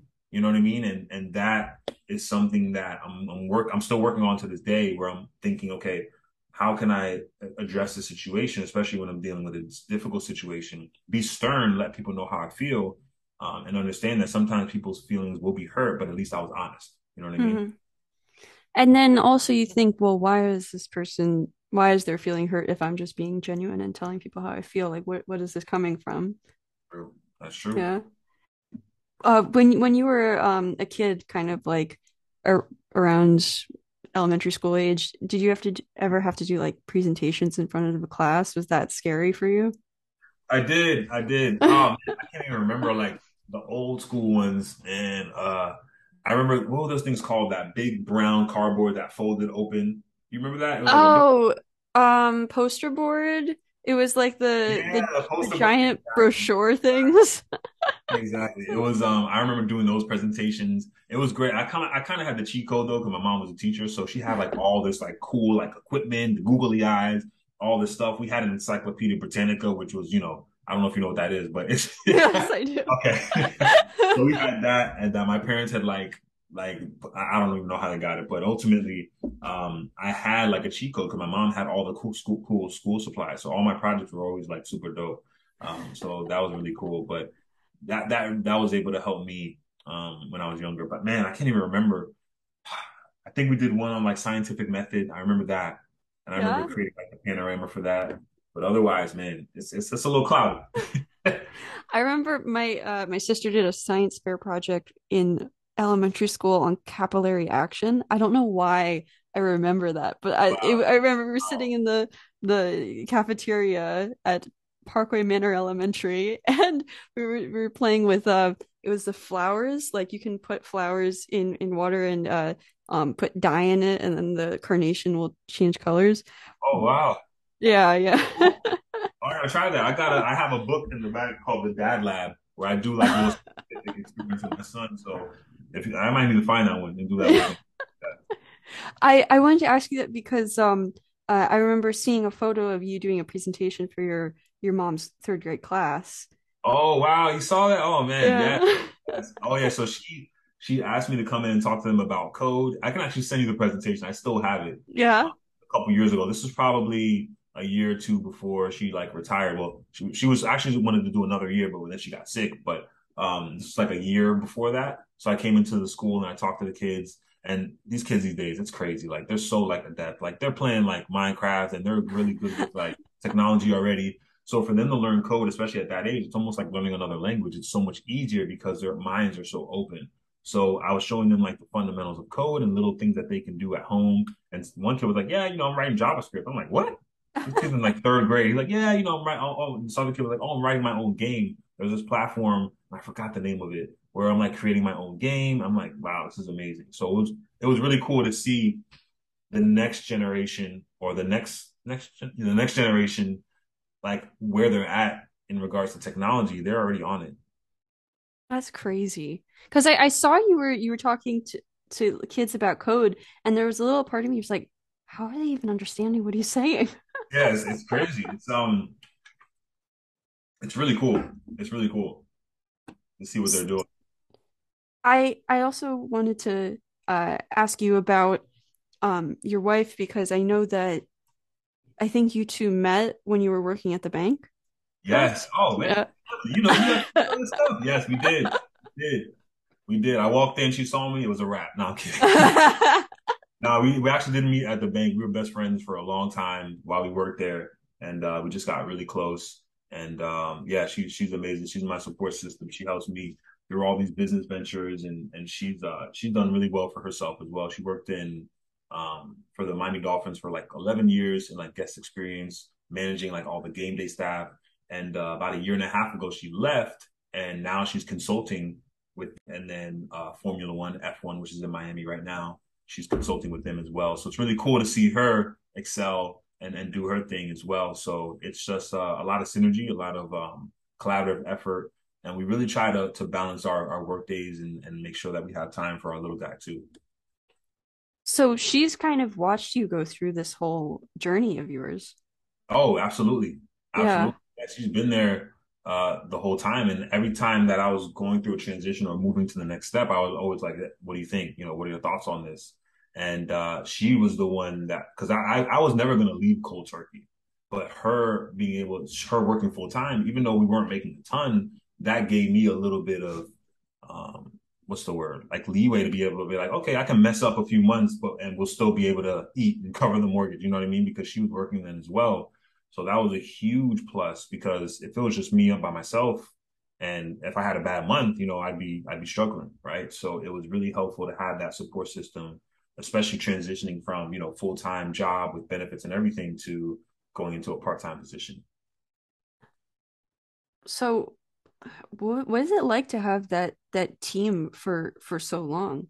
Because I'm only in the beginning of of all of this, and I'm just imagining what it might be like looking back and seeing like, wow, like not only did I do this, but like we did this together. I couldn't have done it without you. Yeah, absolutely. We grew, we've grown through this whole process together. You know what I mean? We started out, uh, we both lived at home. Then we went and got our townhouse and we bought that. And then we went and got a house once we had our son and we're there now. Actually, I'm in my home office right now. and it's cool because you get to grow and excel with someone else. So you get to see how they grow, right? We started out like it's kind of like in these little roles trying to make it make it make it work. She actually works for like Super Bowl committee as an intern, right? When I was interning. So we almost oh. had a similar transition of um of of moving into that role. And then we both got to benefit. Like her working at the stadium, like I went to all the Dolphin games, I went to all these concerts, like free. I'm here getting VIP. Like the experience was is insane, you know, going to all these events and, and doing these things. And then now we're at a point where she can do her consulting thing. I can run my business. And now we have just great life balance. You know what I mean? We're able to work hard and play hard at the same time. Were there moments uh, between the two of you, like uh, individually with your own careers, where um, what when you were talking about with like the the speaking with the the clients and um doing all of these things as you were growing as you were going into all these different positions were there moments where you thought oh my gosh this is like the hardest thing I've ever done. If I can do this and if I can accomplish then I can do anything. But this thing seems like insurmountable. Did either of you experience that along the way? Yeah, there were times where Deandra, that's my wife's name. There were times when she was like working so many hours, it was crazy because they have events coming up and she has to be in there locked in. And it was it was difficult on both of us. And then it would transition where I had a bunch of projects and things where I was working late into the night and didn't get to spend as much time um, with with her or you know my son when he was younger. And so for us, it was really trying to figure out okay, how can we make this really work? And there were a few things that we did. One, I was like, okay, I need to start hiring and delegating. I started to create systems. I started to hire. I started to delegate. I wanted to be able to pick up my son. I wanted to be able to, to drop him off at school. And then uh, the industry started to say, well, you know, I might transition out of this job and move into consulting or maybe just take some time off. Now that the agency was doing well enough, we could afford to do that, right? So she held me down while I was transitioning from part time at this job to entrepreneurship. Now she's giving me enough time and, and and um, I always forget this term and runway to be able to build up this agency to the point where now she can take time and say, okay, now I want to do something else. Now I want to transition in, into a new role. So right now she's consulting companies called Guest XP. She does consulting for like the Dolphins and F1. And then she's also going and getting her master's so she can then teach as a professor um, at school. And so now that I'm running the agency and we're doing well, she's able to take that time and, and do that. And so it really is. I'm telling you that like when you when you can find someone that you can grow and develop with, you might not both be in the same place at, at that moment, but if you can find someone that almost balances you out, it's just it, there's a, it's a no brainer. This might be a personal question, but I wanted to know what is it ab- about your two personalities that makes this work so well? Oh man, it's like, I'm gonna break it down right now. This is great. So it's uh, so we have great similarities, and then we have great things that we balance out each other. So similarities, like we both love cinema, TV, and just the creative arts. So anything in regards to like art, music, well, different taste in music. She likes old school, like '90s R&B. I'm like a rap, EDM, like rock dude. that's, that's, a that that we have difficulties with. like, the car radio. Yeah, like activities like we both love going to the movies, the creative arts. Like that's something that we love. In regards to like personalities, like she's uh she's like very detail oriented, right? Me, I'm like big picture, like, hey, let's go, let's jump in, let's get it done. Like I'm, and then she kind of like says, okay, we got to be realistic about this. We got to move this way because this is not like so. But then I'll have a great idea, and she'll be like, okay, I think that's a great idea, but here's my feedback. So it's like we we feed off of each other in that way because it helps me kind of reel it in because you know as a creative as a dreamer you have all these big grandiose ideas and you kind of need someone to reel you in to be like, yo, this is really what it is. Like think about Steve Jobs and Steve Wozniak. Like Wozniak, the Woz was like, listen, we can't do that. And Steve was like, yes, we can. And they almost found like that middle ground of, okay, we can meet right here in the middle. So that's how our, our personalities really play off of each other. When you think about like somebody starting out in their life or, or moving through life, moving through a career, how important do you think that companionship is? Because there's companionship in the romantic sense where but but you two are really focused on supporting each other's careers and, and life. And then the example you gave with the two Steves, that's a companionship of like li- literally it seemed like a like a lifelong friendship, not romantic, but it it almost is on a similar level of connection. So what do you think about really needing or the importance of some companion that goes through your career with you. Yeah, it's it's it's it's a wild ride, and me, it's been great to be able to have because she's my best friend. You know, we talk about everything, we hang out. It's like we we have a good time, just us vibing. You know what I mean? So it's really great to to see that. And it's, it, this goes back to what we talked about before. Sometimes you got to stop and like smell the roses and be like, damn, like look how far we've come. Look, look what we've done. You know, we've, we've gotten to this point where where for the most part, you know, we can do what we want to do. We can travel, we can we can live our lives to a, to a certain degree and not have to worry too much about, you know, specific finances or things that we might have to deal with 10, 5 or 10 years ago. So now we're at a point where we're able to enjoy the spoils of our labor, but we still have that drive and that hunger to be able to continue to excel and grow together. That's really sweet. yeah. It's a really nice story. yeah, yeah, it's it's great. And of course, you know, of course, you know, every relationship has its ups and downs, but I can I can absolutely say that the pluses outbalance the minuses, and it's just great to be able to to grow with someone because you see it's almost like you know it's almost like a I wouldn't compare it to a business, but you see like it starts out as like this kind of like general entity that forms into something that can create a foundation for more. Mm-hmm. Huh. And so so we're talking about you were in a director role at an agency, about 20 people, and then you transition into is is that what became five four or is that different? Yeah, so I launched five four eight years ago. Okay. And eight years ago in May, because our our founding date is like May 5th, I think 20, 2014. I don't know. It's, oh, it's ah, you were you were so close to Star Wars Day. I know, I know. Oh. It's one, I went off May 4th. I know, I know, I know. and I, and I would I love it to be May 4th because then it's like five four. The company name is five four, but it just kind of worked out that way, you know. So yeah. uh yeah, when I when I transitioned, I was working part time, and I and that's when I got my my my company. I, I, filed for S corp. I got my company. I got my you know my, my articles of incorporation. Like I was legit, and that was my first business ever. So um, it was it was pretty awesome to do that, and then hit the ground running. It was me for the first like two years just by myself, just working a ton.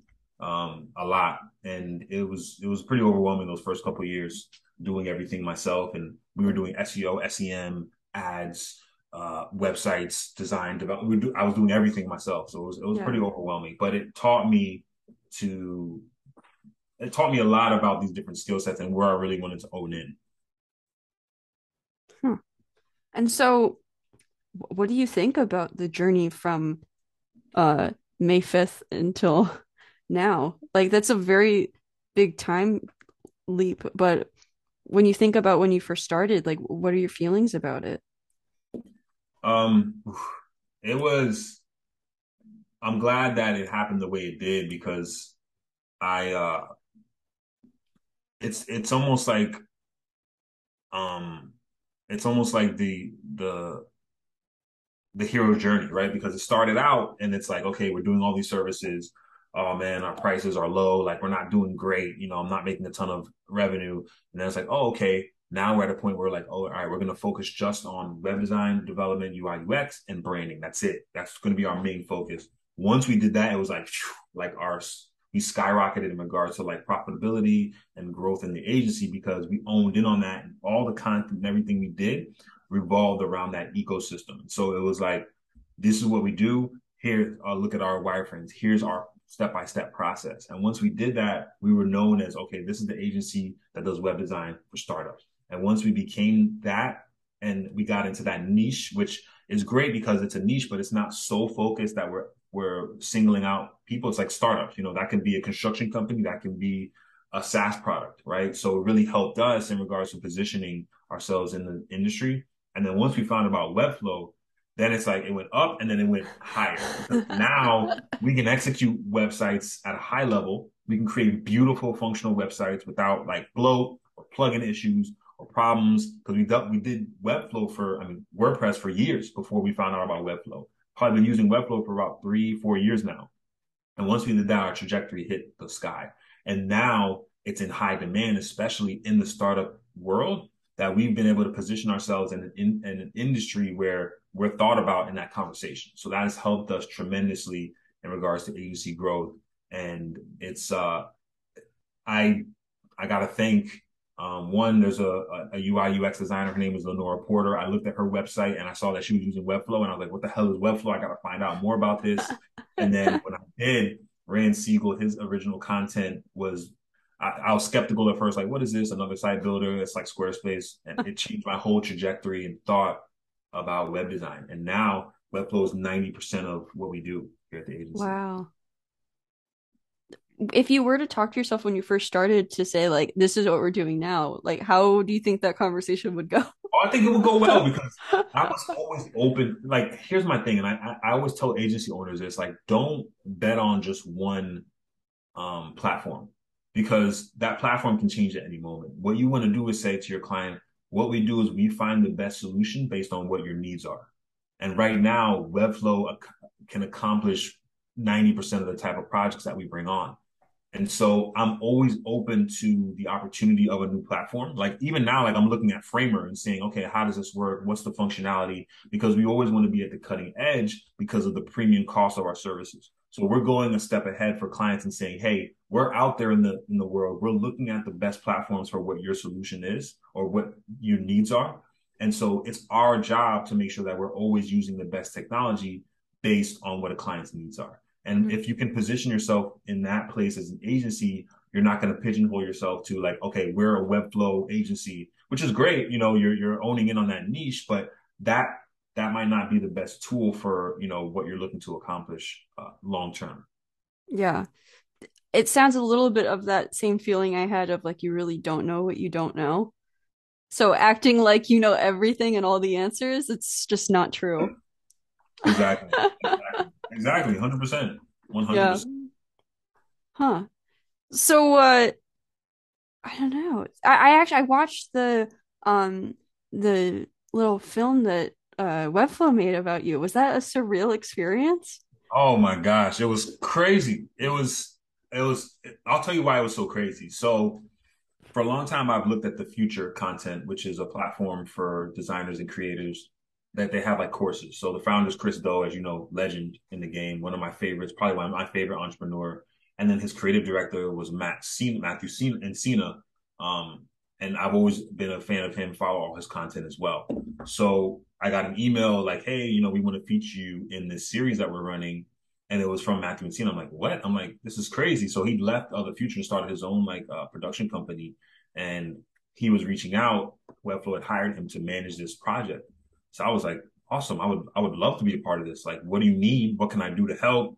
And so they literally flew out. Like my, I'm in my home office now. They're literally four guys. So it was it was Matt, and then they hired this this awesome production company called um, Victory, which had worked with like LeBron and Kobe and all these big agencies. So all four of them are in my home office, cameras everywhere, and I'm just like, this is crazy. Like these guys are here wanting to tell my story. I was I was shocked. You know, it was it was almost a surreal moment. And then we, and then when it was all wrapped, I'm like, guys, come downstairs. You know, I had my little, I, I had a bottle of nice whiskey, Japanese whiskey. I'm like, you guys got to try this. We all took a shot of it. Then we went to dinner, and it was just, it was really a surreal experience. And then seeing the video play back, it was one of those moments where you stop, stop and sit back and like, wow, this is, this is really cool. Um, and to be able to see it in real time was just amazing. It was literally like watching a movie. And I remember getting the the notice, I showed, I showed, I sent it to my wife, I sent it to my mom and my sister. I was like, guys, check this out. And they were just so proud. It was just a really great moment to be able to see that because you do all this and it's not to get recognition, right? You're doing it because you feel like you're fulfilling a need in the marketplace, but you don't realize how many people you're touching until you start to see this type of content or even all the testimonials we get from the projects that we create. So it was just really cool to see that. Between that and your YouTube channel, has it been interesting to have people reach out to you and and talk to you, especially if you don't know them, and saying that they watch your video or they watched something and it meant something to them? Yeah, it's oh man, it's you you know sometimes and I I say this all the time like even like like I'm on TikTok right I'm creating TikTok uh, content and my videos you know they might get five likes ten likes and you're thinking, okay, no one's watching this. but then a comment from someone that says, hey, man, I saw your content a year ago and I was able to secure a $20,000 project. Or, hey, you know, I, am a designer and I, I, I was feeling down and I saw, watched your video and I saw another entrepreneur that looked like me and it gave me the motivation to create XYZ. And you get messages like that and it makes you say like, wow, like, you know, my, my content is really reaching people. Like it might not have the vanity metrics of 15,000 likes, but I know that the content that I'm creating is touching people, and it, it just it, it's great to get that feedback because sometimes you feel like you're creating and you're doing all this, and there's what are you doing it for? You know what I mean? And so you get that, and it's like that nice boost of motivation to be like, okay, the content and things I'm creating are actually resonating with people, and they're enjoying and making this content actionable in their lives. I think that that's so important, and some people don't exactly want to share all of that about their life. And the reason is that I talked to somebody who I really admire a lot, and she said that she doesn't like sharing much about like her success. She doesn't like sharing about much of anything because she is so afraid of it coming across as if she's bragging.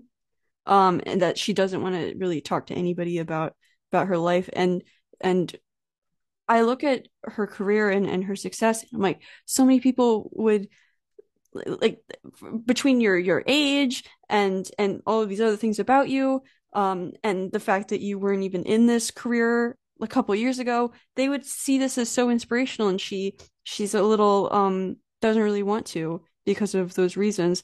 And i think that some people when they they share things that are aspirational some people will be negative about that but i just want to say that i've benefited so much from um, people sharing their success and sharing um, positive things that have happened in their life because it gives me so much like even watching your video before I even met you before we even had this planned um this is very specific but like I saw the shot where they were in your kitchen and you were opening up the laptop and I was like wow he has a really nice kitchen.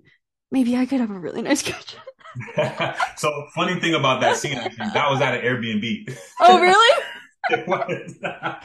yeah, so they put so they had an Airbnb and they did part of it like the video in that in that Airbnb that they booked because they had like certain look and feel. So that's funny. that's funny. No, no, I love that. I love that. But yeah, it's no, it's it's definitely that's something I kind of struggle with too because I've always felt like you know it. You don't want to show off like you don't want people to feel like you're being arrogant about it, but it's really about like, hey, you can have this too. Like I'm a, Yeah. you know from Brooklyn and now I've got like my own home and my own. You know, it's it's definitely feasible. You know, for anyone, especially in this space.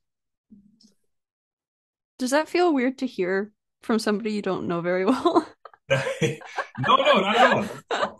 Not at all. Not at all. I uh this is this is a really eye-opening combo. I feel like this is um I feel like we, we're starting to know each other really well.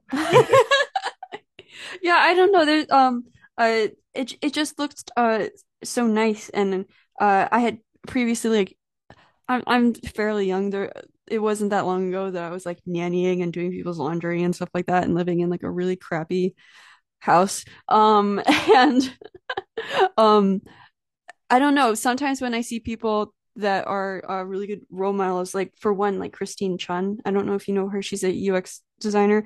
Yeah. Um I was she would would share so much about her life and her her um like finances and her responsibilities and being really transparent about where she came and where she is now and um the time frame and how much effort it took um that I would just watch her videos uh all the time. I made a makeshift Peloton which is like a, a exercise bike where I would put an iPad on it and I would just watch her YouTube videos Yes. anytime one came out, I got alerts and I would watch it immediately. Wow. Um, I don't know, like like uh people who make stuff like that, they might not think that people care or or uh notice or maybe um I don't know, maybe if you don't have the views that you want to have at a certain point when you start, you think that oh nobody's looking at this, but a lot of people really really do and the videos will stay there so as time progresses more people will watch them and it makes a bigger impact so So yeah true. Well, that's facts. That's facts, 100%. it's um yeah so just as as one of the the um the viewers i can from the viewing population i can let you know that's one experience of my own. Wow, wow, wow. yeah. Uh you you did make a comment though um uh i saw in your your instagram bio that you you call yourself uh uh just a kid from brooklyn um that that phrase i wanted to know i was thinking about this ever since i saw that comment um i was wondering why you say just Um, I don't Well, it's a it's a quote from uh I don't know if you've seen um what's it called? Uh sorry, having a free brain. Captain America, Oh, really? first one, which is uh like the first Avenger, basically his first like feature film in the MCU. He says like he's he's like he was a scrawny little kid before he got his uh he went under his his surgery, become a super soldier.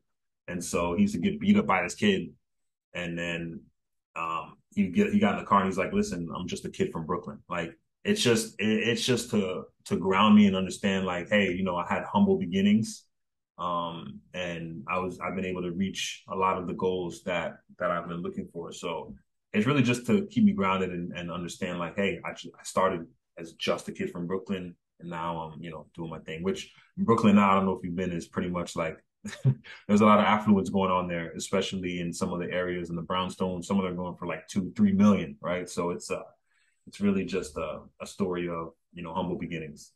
Was that the case when when you were growing up? Um, that you felt like it was it was uh very affluent and very like high difference in uh the super wealthy and then the super have-nots. Oh yeah, like I mean, it, when you're a kid, you don't really see it or care as much. I'd say, as long as you have like the fundamentals. I I feel like if you have like your family, you're able to communicate with your family, you're able to to have those those relationships. You don't really see it as much when you're a kid because you're just a kid enjoying life, right? Doesn't Yeah. matter if you live in a five bedroom or one bedroom, right? As long as you have the things that you need fundamentally, I think it's fine. You don't really see it. Um, and then as you get older, you start to see like, you know, when I'm in college, I didn't have enough money for certain things and I had to take out loans and and and um, even like even going back home and, and being able to help my mom with with groceries and be able to work and, and be able to support the the house that I was living in, you know, that's when you really start to see it as you get older. But honestly, like I, I never really we struggled, but I never really felt it, if, I, if that makes sense, because my parents did a good job of shielding us from that. And I, I think I think that's an important aspect, right? You know, everybody's like, oh, you got to get it out the mud. You got to start with nothing. Why? Why do we have to start with nothing? Why can't we try to build and develop generational wealth so that way the next generation has an easier job? You know what I mean? It's not, I don't, I don't think we should take pride in making it difficult for the next generation to excel. I think we should say, hey, here are some tools that you can use to do even better than I did. And I think that's like how my parents thought of it in that process because you know you want to get better with each generation and be able to pass on things that they can use to do better in their their lives instead of starting from zero. Because if you work so hard your whole life and then you you have this uh these resources, it's not like you can take it with you to exactly. the next life. Where is it going to go? Exactly. Yeah. Yeah. Absolutely. And you want to be able to to help you know your your family your community be able to do something outside or, or, bigger than yourself. And that's why i love that's why i love running an agency because listen we're not curing you know diseases over here. We're building websites. But i still feel like it's important work because we're able to leverage our skills take ideas scraps of paper and create like these tangible assets that people can use to make money and so as an agency owner, we're able to do that for clients. And then we can also learn and develop those skills and be able to do it for our own agencies and have our own projects that we launch that are able to create revenue that we can then use to, I don't know, build commercial properties and put other entrepreneurs in there. I mean, there's so many opportunities out there to be able to grow that. When when it does come to finances, I I noticed that you you wrote a book about finances and I read the first page of it. Oh wow. Man, you own it, Emily. I like it. yes, yes, yeah, yeah. A step by step guide to building wealth from a dollar. So, fun fact: uh, one of the businesses that I launched, Urban Wallet, uh, I launched it about three years ago because I've always been into financial literacy and and just let, let me not say always. I've been into it for a long time since I worked at the bank. That was pretty much the thing that catapulted that because I was able to learn about financial literacy. I actually they had a 401k there that I was able to match up to like five percent that I actually used for the down payment on our first townhome. And as you know, real estate is just a pivotal part of, of growth and, and being able to create assets, right? So, um, me always being interested in financial literacy, I was like, okay, well, I'm doing pretty good now. I can probably teach other folks about this. That's when I opened up Urban Wallet, which was a financial literacy blog for, for urban millennials. And I launched that in tandem with the agency. Great thing about having the agency, you have so many team members that you can leverage where it's like, okay, we're going to work on Urban Wallet. You almost treat it as like a client. So we brought it in as like a client and we're going to work on this internal project. And so we have blog content, we have all these resources. And I was like, you know, I'm going to write a book on my experience in creating uh, financial leaders, uh, in creating generational wealth. So I launched that book and it just did really, really well. We've had probably close to 10,000 book sales. Um, and it still sells to this day. We have great reviews, hundreds of images of people reading the book and then saying, Hey, this was great. And it's a quick read, 150 pages. And great thing, side note. So Amazon has this platform called Kindle uh, uh, KDP, which is Kindle Direct Publishing, where anyone can write a book and self-publish. So basically, what you do is you write your book, right? You upload it to Amazon's KDP platform, and if someone orders your book, and you can do this on Prime, which is crazy. Anyone orders your book, they can put it on Prime. You can put it on Amazon. Amazon, when that when that product gets purchased, they will actually print the book, ship it on your behalf to the person, and then they take a cut. So if your book is twenty dollars, their book their cut is going to be like six or seven bucks. Then they t- then you take the difference and pocket it. So you can self publish your own book, get it on Amazon, and then be able to have this book. I did the same thing with my mom's book as well, and you can make a nice additional uh, passive income with that. They have soft cover, hardcover, color books. You can you can do children's books. I mean, it's insane. It's crazy. And it's a whole like ecosystem around Amazon KDP that a lot of uh, UI UX folks don't even know about. I mean, if you have something that you want to write or create, self publish it, get it out there, and you don't even have to have inventory. So I thought that was a really cool concept. So I released my first book. I'm actually working on my second book now. Um, yeah. Uh, which is going to be cool. But yeah, it's uh, it just did really well, and it was it was really cool to see.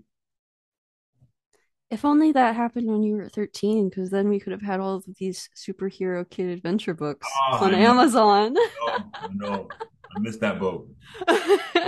Missed that but boat. you have it now. You have the boat now. yes, yes.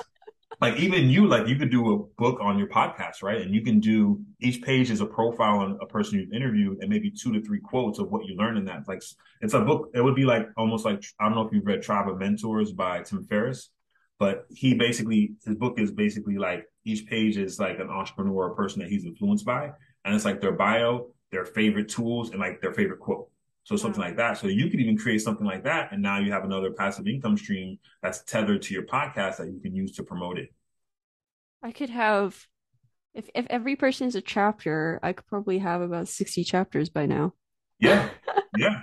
and you can make it really simple. You can have like a couple pages per person and and uh and now like anytime someone reads your or listens to your podcast, you have like a little blurb at the end that says, Hey, check out our new book great design lead, the best of the best, and you know they can go and download it. They can oh so and you can do physical and you can do uh, Kindle as well. Yeah, that's incredible. How did you feel when you realized that it was that not easy, but just like oh, accessible? My mind was I was like, this is crazy. Like it's it's it's crazy. Like I even have my I mean I think I have a copy of it here somewhere.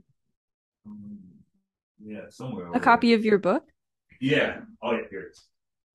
Yeah, and it's it's great quality. I mean, look, you can check it out. Wow. Yeah, it looks it looks like Barnes and Noble quality. Yeah, it's um, and this is the soft this is the soft cover. They just they just started um hardcover copies as wow. well. Um, but yeah, it's really cool.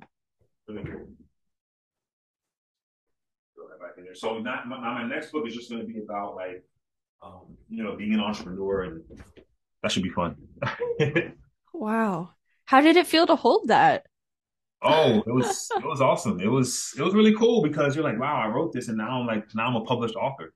Technically a published author. So it was a really cool experience to be able to do that. So I'm working on my next couple books and I'm, I'm really excited for those those those next uh those next drops. I I read the first page, so that that's available for anybody to see. So I don't have any spoilers. You care if I talk about the, no, no, the content? Feel free, feel free. So I uh I actually I make little profiles on people um before they come on. It's just a it's just a, a insane collection of like screenshots that I find or like cool information. And I took this a, a, screenshot of the um the first page and in in the first page you talk about um being in school and you're on the phone with somebody uh from a bank and they're saying hey so somebody has been writing checks in your name and you say i've never done that. And they said yeah it's it's somebody else. Like you're you're screwed. Like you got to figure it out. Uh, can i mean i'm sure i butchered that a little bit because i wasn't there but like that's a crazy experience to have when you're in the most financial insecure point in your life when you're a college student. Oh yeah it's crazy. And the the, the wildest part about it is it was my dad. We have the same name so oh. writing bad checks on my name for for a couple years, and my credit was shot. And he was, yeah, I was basically in the negative while I was there. So it was that was a wild experience, to say the least. But yeah, that was, and and you know, it's like you have these experiences, right? And it almost makes you. It's weird, like I wanted to be the exact opposite. Like I wanted to be good with money. I wanted to be financially literate. I wanted to create generational wealth. So it was almost like I had that experience for me to be able to think and say, okay, that's not something I want. I want to be able to do this. And I feel like it's a part of the process, right? Sometimes you have to go through things like that to put it in perspective and realize where you want to go and what trajectory you want to follow to be successful. The the thing that I experienced wasn't anywhere near that because that is really I, I don't know how you went through that emotionally um because it's a it's an insecure spot to be in and also like the emotional point on top of that Th- there was a point for me where i um it seems so minuscule now but at I was in charge of um like paying utilities for a house that I was in because I was sharing a room. I said, okay, instead of rent, I'll I'll pay utilities. And one of my housemates totally forgot about one of the categories of utilities for about a year. A and oh, it was and I was like, How did you do this? Like I think it was maybe like nine months. And um I was and he's like, Oh yeah, I thought it was covered by the building, but apparently it's not.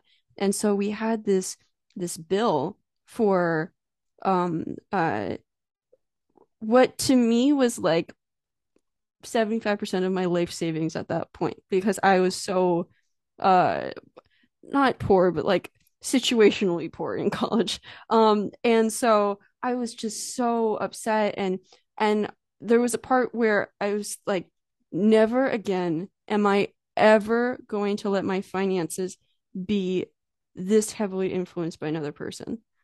I'm like, never am I going to put myself in that situation. I'm going to do anything that I can to um, be totally con- in control. If there's something messes up, it's my fault. But never again am I going to let anybody have access to me like that. Yeah, absolutely. And it's it's like it, it sucks because you went through that experience, right? And Yeah. um, but you've learned so much from it now. It's like that'll never happen again, right? So it's like, oh, man, crazy, crazy. And so, what happened after that for you? I don't even remember. I, well, I know I took a part time job while I was living on campus. I worked at the local restaurant. It was like an Italian restaurant as a busser. So that helped me supplement like any like extra income I needed to pay back and and have. Um, so that was helpful. So that was helpful, and that was it. You know, I, I made it a point to be like, listen, I'm not gonna, I'm not going to ever go through anything like this again. You know, and and I'm I, even to this day, I watch, you know, my finances every morning. I look up, I see, hey, what transactions have come through. like I'm like super diligent um in that regard. And I guess a lot of that stems from that moment or that time in my life. Um, sometimes I think that uh, uh, saving money and, and taking care of myself and um, uh, preparing myself for the unpredictable, um, sometimes it, it makes me it's kind of like the nicest thing that I can do for myself. Like there's there's working out that makes you feel good, but sometimes just making sure that you're gonna be okay. It's um I don't know, there's a little part of it that's like, okay, like no matter what happens, like I I've gonna take care of me and and seeing the savings and seeing this progress that that you make in the past, like I don't know, it almost seems like it's another person. Like this other person is looking out for you. And then when something bad happens and you have the saving stuff all back on, I'm like, oh my God, like me from before Yeah. was really taking care of me. The flip side is like when people do bad decisions and they're like, oh, that's a future Emily problem. Like I'm very much the opposite of that. good point. That's that's actually a really good point. Yeah, it's true. It's true. Wow. Wow, that's heavy. That's so with writing this book, like what what is kind of like a a, a a not a summary because I don't want people to like listen to this and then not get the book. I want them to go to the description and go get it. Um, but like, what would what would people get out of uh reading this? So really what I wanted to do was create a general like blueprint of what to do like each part of your life in regards to like creating wealth.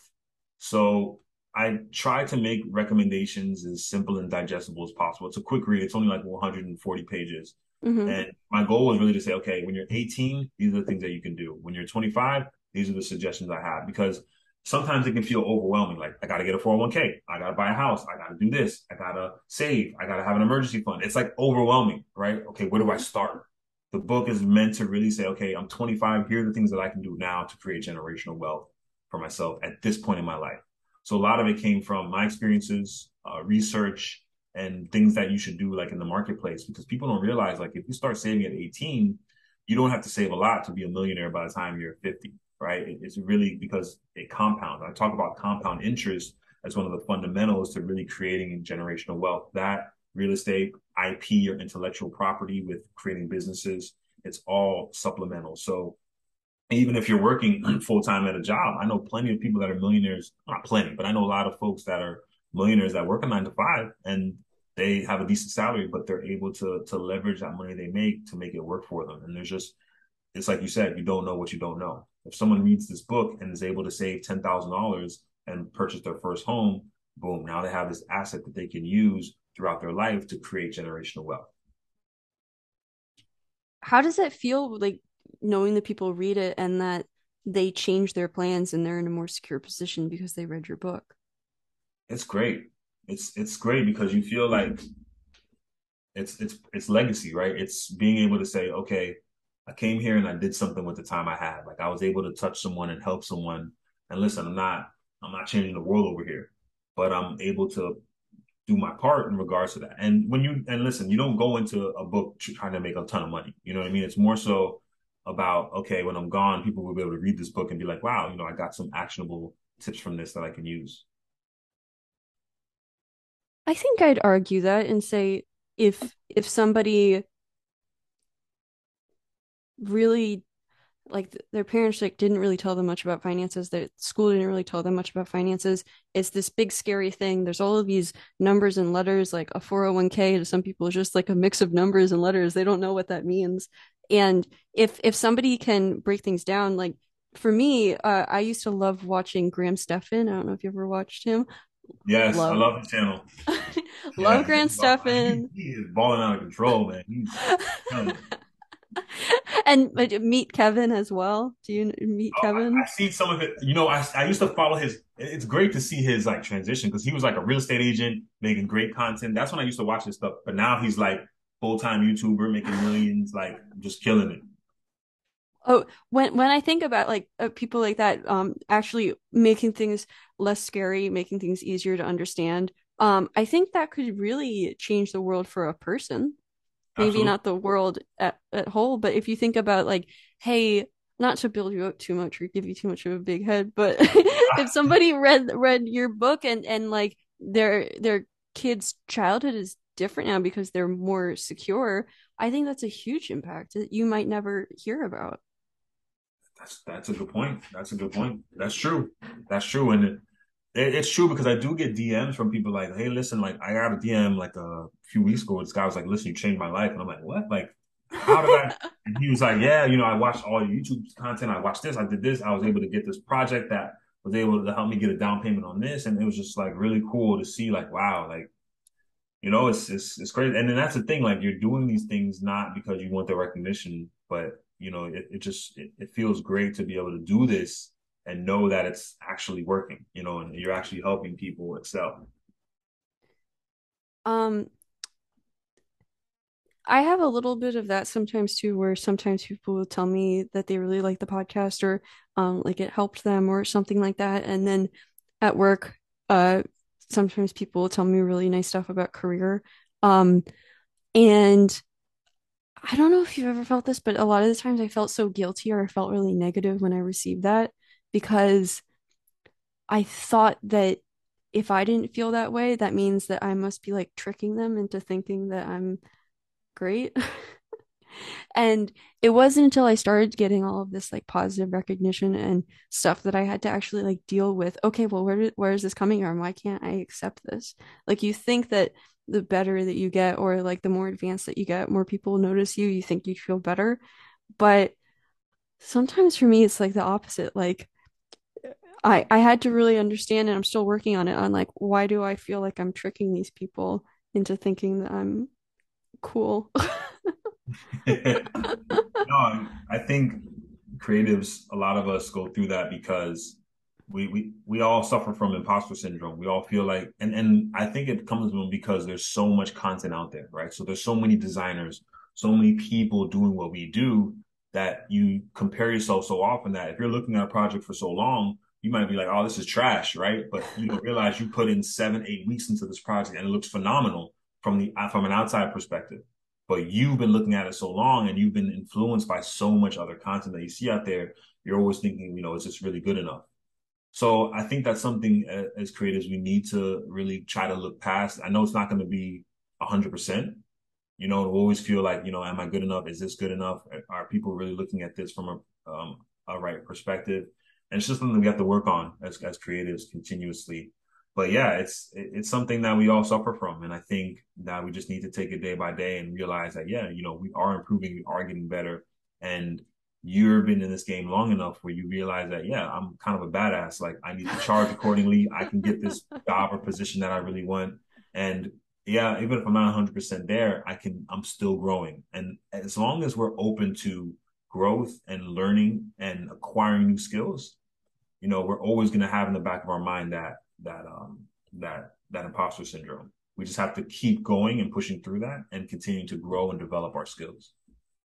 Do you feel that way sometimes, or did you used to feel that way? oh, way? of course, of course. To this day, I do. You know, sometimes we'll put something out. I'm like, ah, like I like it. I don't know. It's it's hard. You know what I mean? And the best way to really to really get over that is, is build in public, showcase. You know what you're working on, Uh, you might get positive feedback here, you might get negative feedback, and you don't necessarily have to listen to everybody, right? You can really understand what the goal is and what you're looking to accomplish and just continuously build in public because it's like you said, you look back five years ago, like, damn, this looks kind of, you know I mean, now I work so much better. It's just a continuous process. But yeah, even to this day, of course, of course, I get imposter syndrome all the time, but I'm always focused on, okay, what's the newest book that I need to read? Like I just picked up a new read. Like I'm always picking up some new stuff. So I just finished.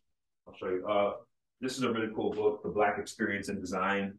Ooh, oh, that's a cool cover. Uh, what I just saw, it was a red book with black text, and it was shiny and pretty. Yes, yes. Yeah, Sans serif.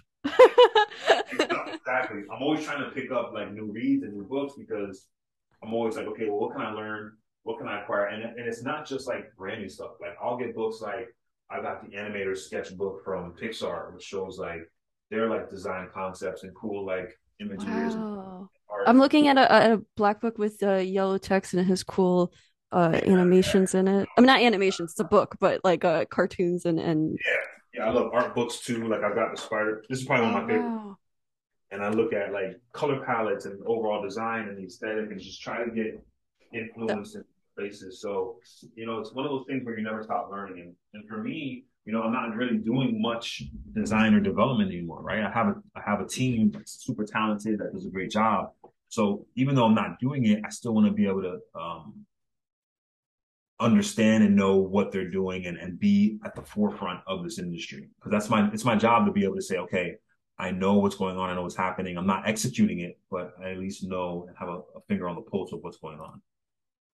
That sounds so exciting because there, there's a there's always this fear that you're going to um, pick something that you like at the point that you're picking that, and then after a long time you'll get bored with it. But I think that what what you and I do, um, I don't think that that's really possible. no, it's always, there's always a new. Oh, we're we're doing flat design now, or skeuomorphism is in, or there's always some type of dynamic or change in the space. And you know, even though I'm a little older, I always feel like, hey, I want to learn from those younger than me, those older than me. Like I'm always open to, I always try to keep my mind and my ideas open and not rigid because that's when you get stuck and that's when you start to get dated and not up to the times. That's so interesting. Well, how did two hours just go by? It felt like an hour. It felt like 30 minutes. like, really, how did that? Do you see the time? I know, I know. I, I looked up. I'm like, wait, is that is that the right time? Is that the right time? That was amazing. Uh, that was so. I mean, I don't want to end. It doesn't feel like the end, but I know you have other oh, stuff going on today. I know. No, trust me. I'm like, I'm like, yeah. This, no, this has been awesome, and and uh, this is probably one of the the deepest interviews I've ever done. I can tell that you really did your research and you took the time to learn about me and what I'm up to, and you really took the time. Like it shows. It shows. I'm gonna go back and actually go and listen to all of your your podcast episodes, and I just added it to my my list. Oh, thank you. Of course. Of course. So somebody told me once um uh they they they said that they aren't a podcast listener, but they listened to mine. Um and they said that there was a moment in one of the the podcasts where the guest paused for a second and realized that we weren't going to talk about work. and was very confused and then decided to go forward and he said it was that moment that that I listened to that I couldn't see him, but I could imagine his face and his confusion that I just decided this is the podcast I want to listen to. And I said, this is the first time I was meeting this person. I'm like, okay, that's nice. wow. I love that. That's awesome. Yeah. And that's, that's, that's the type of feed, that's the type of feedback you want to get. You know what I mean? You want to be able to extract that type of content from people because everybody, you know, you get on these podcasts, everybody talks about the same thing. But on this podcast, I've talked about things that I never, you know, talked about before. So it's really, uh, it's really cool. How how are you feeling now? Like we talked about your childhood, we talked about many different points along the way. Yeah. Yeah, I feel good. I'm always, I'm always open to to transparency. Like I feel like people need to know. Like that's why I talk about. Okay, here's the things I messed up on. Here's some great things that I've done. Like I try to really keep a uh, my finger on the pulse of what people really want to hear. You know, and everybody talks about, oh, I made a million dollars, or I did this, or I have 150,000 MRR.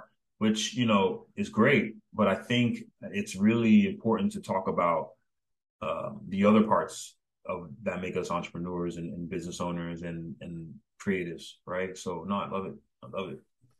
Uh, yeah, and also I appreciate you doing two hours with me because I know that that's like way longer than most other things that you've maybe done no, um with other people. no, I'm sorry. I'm, I'm glad this. And, you know, I only have one, I only have two more calls and I'm done for the day. I'm, not, I, don't have a problem at all. My next one's actually at one thirty, So I'm like, when the time, when I looked at the time, I'm like, oh, wait. I'm like, so it's, it's been a great experience. Really has. Yeah. So I'll let you go so that you're you're good for that call. Um, I uh, the way that I end is uh, I reintroduce myself and I say where people can find me, and then I throw it over to you, and then you do the same, and then we head out of here. Does that sound like a good plan? Yeah, sounds good. Awesome. Great. All right. So, hi, everybody. Thanks for hanging out with us for two hours. My name is Emily Giordano. I'm a UX designer and Webflow designer. And uh, I, I, I love this. This is so fun. I do podcasts with webflow people, and then I do my own projects. And for the past year, I've been a UX designer at MetLife. Um, if you want to hang out with me or, or chat or anything, my email is Emily, E M I L Y, at greatdesignlead.com. Greatdesignlead.com is my website, and Great Design Lead is my handle on Instagram and Twitter and maybe a few other places, but those are the two main ones. and uh, that's enough about me. I'll throw it over to John and then we'll head out of here. Hey, Emily, thanks again for having me on. This has been a super, super dope uh, podcast, and I'm so glad that I was able to open up and, and provide value and a look into to who I am and as a creative and just as an entrepreneur. So thank you for that. Y'all can find me pretty much anywhere as John D. Saunders. I try to post actionable, valuable content that you can use in your day to day, and I'm just happy I was here. Yeah, I'll make sure that all of his links, all of the stuff that we talked about is in the description so you can just click and go. And hopefully, John, this is just goodbye until next time. And it was really fun hanging out with you. Yes, most definitely. Thank you again, Emily. Yep. Chat soon.